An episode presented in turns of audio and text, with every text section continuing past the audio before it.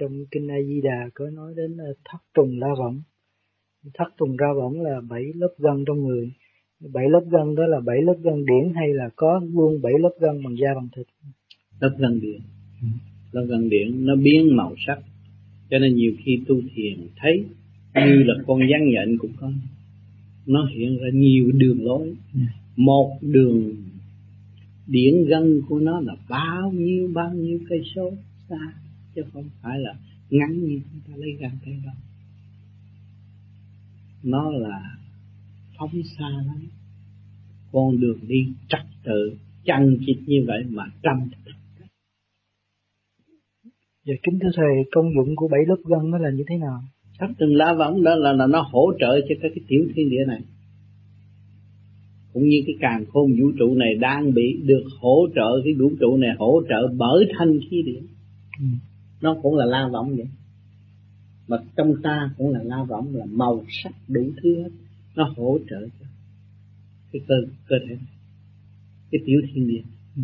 được an trụ trong quân bình mà hành giả phải khai thông cái bảy lớp gân đó là mới được đi tới sự sáng suốt là do cái pháp luân thường chuyển mới khai thông được phải trì kỳ trí làm pháp luân thường chuyển làm bằng hơi tương lai phải làm bằng ý thì lúc đó mới thấy pháp luân thường chuyển mới thấy cái cái thất tình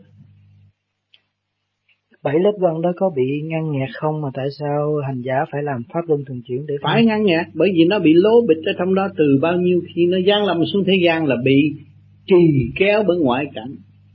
Và làm cho nó lố bịch luôn luôn. Cái luồng điển bị tắc nghẽn cho nên nó mới sân sinh sân si giận hờn.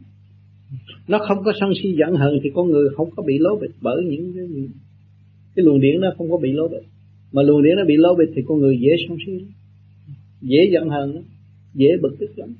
Vậy sau khi khai thông được thất tùng la võng là là là là được cái gì thôi khai thông đến tùng la võng là trụ thể rồi ừ. an ổn định rồi ngồi thiền là mình thấy mình xuất dễ dãi làm việc rồi. Ừ. bắt đầu làm việc rồi.